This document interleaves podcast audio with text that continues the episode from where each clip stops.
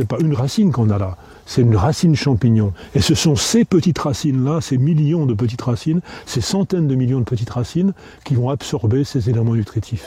Ce réseau mycélien, il peut couvrir des, des kilomètres carrés.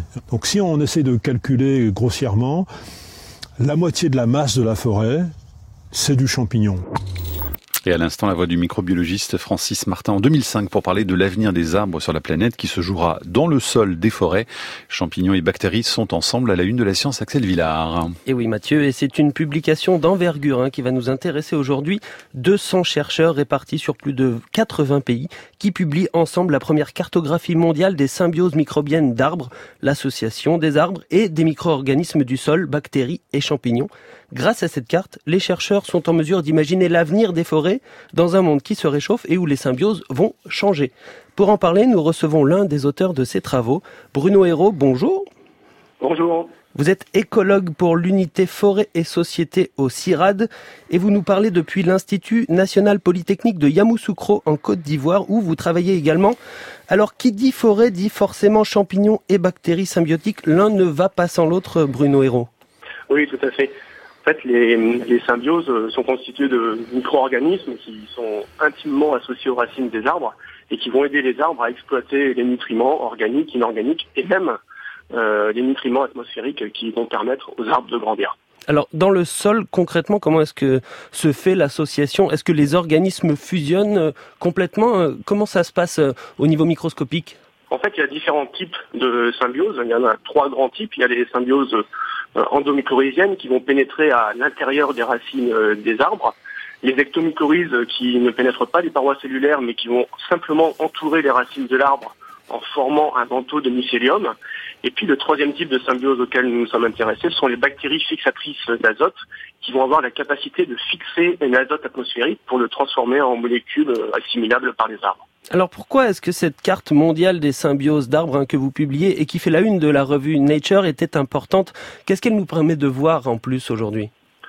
En fait, c'est une, ambition scientifique qu'on avait depuis plus d'une trentaine d'années et qui, correspondait à une hypothèse de, David Reed émise en 1991 sur la répartition globale euh, des symbioses. Euh, ce qu'on a vu avec euh, ce travail, c'est qu'on va retrouver les ectomycorhizes dans les climats froids, où la, décomposition de la matière organique est très lente, alors que les endomycorhizes à arbuscules, on va les trouver dans les climats tropicaux humides chauds. Et enfin, le dernier type de symbiose, les bactéries fixatrices d'azote, ils vont avoir euh, une aire de répartition très restreinte au climat aride et chaud. Donc ce qui est important, c'est ça, c'est que ce soit lié au climat et que bien sûr le, climat change Tout à fait, absolument. Un deuxième résultat euh, très important, c'est que euh, les ectomycorhizes ne, ne constitue que 2% des espèces végétales et on s'est rendu compte à l'aide de cette euh, cartographie qu'en fait 60% des arbres sur Terre sont euh, des arbres à ectomycorhizes. Donc malgré leur euh, leur niche évolutive très restreinte, en fait, c'est un succès évolutif majeur. Alors ceux qui ont bien réussi là, les ectomycorhizes, rappelez-nous, c'est ceux qui qui rentrent dans la racine, c'est ça? Non, qui restent à l'extérieur des, racines et qui font un mycélium, un espèce de, manteau, de manchon de mycélium autour des racines des arbres. Alors, dans, ce travail, vous allez un peu plus loin puisque vous vous projetez jusqu'en 2070 dans un monde qui, bien sûr, s'est réchauffé. Qu'est-ce qui va changer pour ces champignons en particulier et, pour les forêts de la planète alors?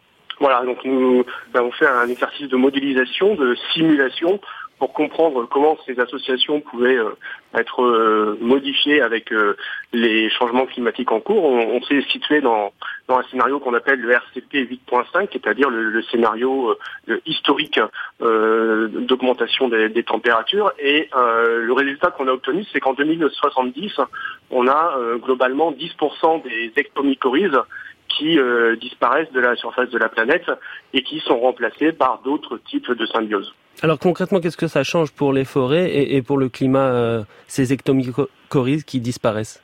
Alors les ectomycorhizes, en fait, elles sont très intéressantes pour le climat pour euh, plusieurs raisons, pour trois principales.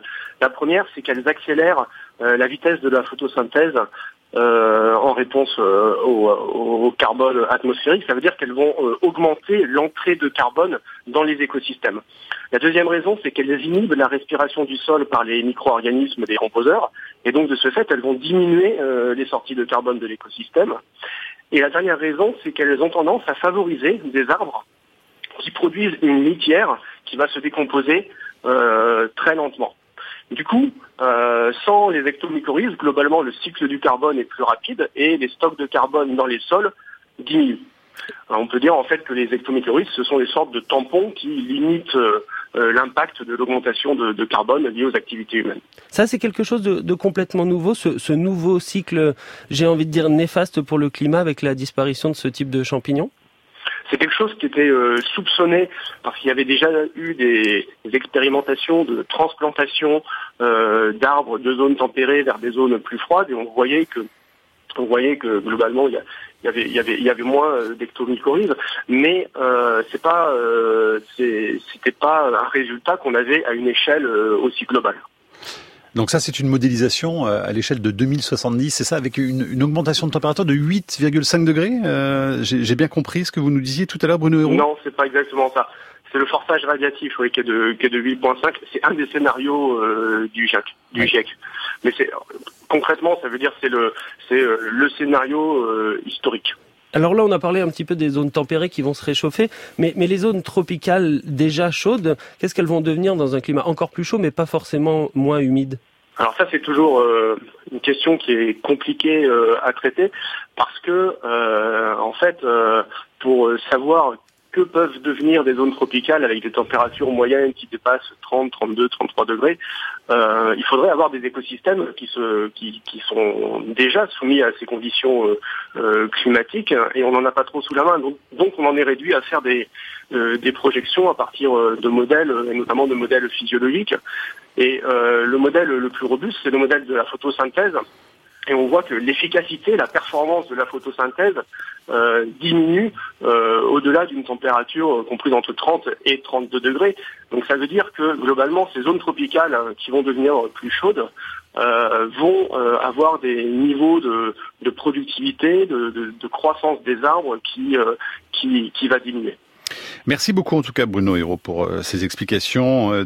Publication à la une de Nature et vous étiez en direct de Yamoussoukro en Côte d'Ivoire. Merci beaucoup à vous, Axel. À demain. À demain, Mathieu.